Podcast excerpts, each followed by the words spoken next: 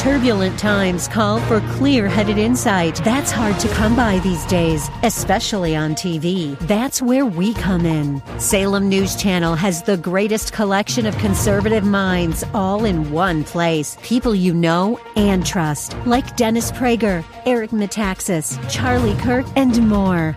Unfiltered, unapologetic truth. Find what you're searching for at snc.tv and on Local Now, Channel 525.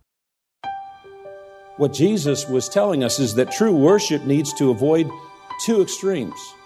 One extreme is being based only in the truth and having no spirit, just going through the motions. And the other extreme is having spirit but no truth, not doing things the way they ought to be done according to God's Word.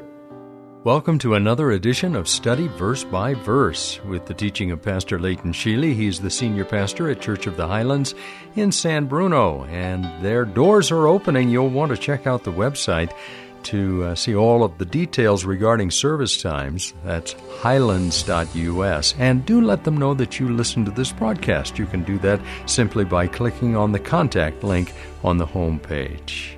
Pastor Layton is continuing in the book of John chapter 4. You know, there's, there's two revelations that take place when we come to Jesus Christ. There's a revelation of God, because Christ reveals God, God is revealed in Christ, and there's also a revelation of ourselves. We all of a sudden realize how sinful we are. There's a sense of sin, and there's also a, a, an awakening to our, our need for God's salvation. Those who truly thirst for the righteousness that God provides in salvation are willing and desirous to forsake their sinful and wicked ways. And the Bible teaches us that whenever there is salvation, it is always accompanied by repentance. There is no salvation without repentance from sin. Salvation always involves turning away from sin. And so, what Jesus was doing here was inviting the woman to confess her sins, to be forgiven and cleansed and purified. But the woman wasn't quite ready for that. So, she was a bit evasive in her answer. She said, I have no husband. Now, although she was not technically lying, she wasn't exactly telling the whole truth either. That's, by the way, a skill we all learn when we're little. When we don't quite want to tell mom the truth, but we don't want to be guilty of a lie, so we fudge a little bit. And what did Jesus do? He brought her face to face with her sin. You've correctly said, I have no husband. For you've had five husbands, and the one whom you now have is not your husband. This you've said truly. So he was commending her for being truthful, at least as far as it went, but he was also unmasking her sin as well. And you'll notice here that by refusing to call the man that she was living with her husband, Jesus was dispelling of this notion that living together is the same thing as being married. The Bible views marriage as a formal public covenant between a man and a woman. Now, shaken by this revelation, the woman responded, Sir, I perceive that you are a prophet. What she was really doing was identifying and affirming and acknowledging that what he said was true. She was confessing her sin. And then her attention, her question is very interesting. She says, Our fathers worshipped on this mountain, but you say that in Jerusalem is the place where people ought to worship. Jesus said to her, Woman, believe me, the hour is coming when neither on this mountain nor in Jerusalem will you worship the Father. Now, the question might seem strange to us that the, the woman was asking, but, but really, this is what was on her mind. She realized that she was a sinner and that, that, that she needed to, to make an offering, a sacrifice to God. And she needed to go to the house of God, but that's where the confusion was because the Jewish people, and Jesus was a Jew, they, they taught that the, the temple of God was in Jerusalem. But she'd been raised to understand that the temple was on Mount Gerizim. And so she was saying, I need to get right with God. Where can I find God?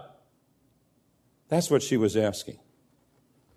And Jesus' reply was unexpected because he said, There's a time coming, and now is, when it doesn't matter where. It doesn't matter if it's here on Mount Gerizim or in Jerusalem. In fact, in just a few years after that, it, the temple in Jerusalem was destroyed. The, the, there was a time coming when men would find God everywhere. Zephaniah the prophet had a vision that men shall worship God each in his place. Wherever that, that is, wherever they are, they're going to worship God. Zephaniah 2.11. Malachi had a dream that in every place incense would be offered as a pure offering to the name of God. Malachi 1.11. So Jesus was telling this woman that she didn't need to go someplace special to find God. Because God is spirit, not limited to a specific place. Verse 22 You worship what you do not know. We, Jews, worship what we know, for salvation is from the Jews. But the hour is coming and is now here when the true worshippers will worship the Father in spirit and truth. For the Father is seeking such people to worship him. God is spirit. And those who worship him must worship in spirit and truth. The woman said to him, I know that Messiah is coming, he who is called Christ. When he comes, he will tell me all things. Jesus said to her, I who speak to you am he. And Jesus said, You worship what you do not know. We worship what we know, for salvation is from the Jews. Uh, one of the, the challenges that the Samaritans had was a limited knowledge of God and God's plan of salvation because they didn't accept the entire Old Testament, what we would call the Old Testament, the scriptures of the Jews. They only accepted the first five books, what we call the Pentateuch Genesis, Exodus, Leviticus, Numbers, Deuteronomy. They, they rejected all the wisdom literature, they rejected the Psalms, they rejected the prophets, and so they were limited in their knowledge of God and God's provision of salvation. And he said, Salvation is from the Jews. He meant that in a, in a twofold sense. First off, the revelation of salvation, which is through God's word, came through the Jews. God gave the Jewish people his word, his plan of salvation, so that we would all know that God so loved the world and was providing salvation to the world. And then, secondly, the source of salvation, the Savior himself, was also Jewish. Jews were the descendants of Abraham through a specific lineage. And Jesus was a descendant of Abraham through that lineage. And Jesus, notice that Jesus said that salvation is from the Jews. He didn't say for the Jews, as in for the Jews exclusively. He was saying salvation is from the Jews. It was God's intention to bless the entire world through Abraham. Now, Jesus said, An hour is coming, and now is, when true worshipers will worship the Father in spirit and in truth. You'll notice the word spirit is not capitalized. It's therefore not a reference to the Holy Spirit. It's talking about the spirit that is in mankind. The spirit that is in mankind describes our heart, our vision, our passion.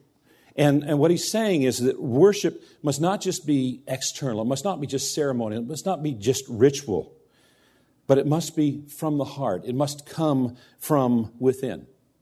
And it needs to be in spirit and in truth. And truth it means that it needs to be consistent with the scriptures because the scripture is the truth that's given to us from, from God. And so, what Jesus was telling us is that true worship needs to avoid two extremes. One extreme is being based only in the truth and having no spirit, just going through the motions. And the other extreme is having spirit but no truth, not doing things the way they ought to be done according to God's Word. That our worship should be characterized as being worship in spirit and truth. This passage also contains an incredibly great declaration. The woman here was talking with Jesus. All of a sudden, she's blown away by the conversation. There's things beyond her understanding and, and, and full of wonder. And so what she says is when the Messiah, the Christ, the anointed one of God comes, then he will teach us. And Jesus said to her, I who am speaking to you am he. I am the Messiah. This is the first time in the scripture that Jesus makes it so incredibly clear. And he needed to, because this woman needed things made very clear to her. You know, there have been some people have been told that Jesus never made a claim to being the, the Messiah. That's not true. Jesus did claim to be the Messiah. Now, why did he decide, Jesus decide that he would declare his messiahship to this woman in Samaria? Why didn't he do it to the religious leaders in Jerusalem? Well, maybe it was to underscore the truth that God is not one to show partiality. That God so loved the world that he gave his only begotten Son. Notice the contrasts between this Samaritan woman and Nicodemus. Uh, Nicodemus, he was Jewish, chosen people. This woman was a Samaritan. Nicodemus was religious, a leader in the Sanhedrin. This woman was immoral. Nicodemus was an educated theologian. This woman was an uneducated peasant. Nicodemus recognized that Jesus was a teacher sent by God, recognized Jesus as an equal. This woman didn't recognize Jesus at all had no clue who he was. Nicodemus was wealthy. This woman was probably very, very poor. Nicodemus was a, a member of the social elite. Everybody wanted him to be their friend, everybody wanted to be associated with Nicodemus. This woman was an outcast. Nobody wanted to be associated with her, not even the man that she was living with. He didn't want to be associated with her. He wouldn't even give her his name by marrying her. For God so loved the world. That's everyone. God's love transcends all barriers of race and gender, ethnicity, religious traditions. For God so loved the world. That he gave, so that we might live with him forever. that still boggles my mind. This is Study Verse by Verse, a broadcast outreach of Church of the Highlands in San Bruno. Thanks for spending these few minutes with us. I'm Mike Trout. Pastor Leighton Sheely is our teacher each day. He's the senior pastor at Church of the Highlands in San Bruno. On the web at highlands.us, and you'll want to check out that website if you're looking for a church home and especially a place where you can worship this weekend. The service times are listed on the website. Again, that's highlands.us. And other opportunities for ministry and growth, Christian growth, are shared there as well. And as always, let us know that you listen. Just click on the contact link on the homepage. I'm Mike Trout and Study Verse by Verse is sponsored by Church of the Highlands in San Bruno.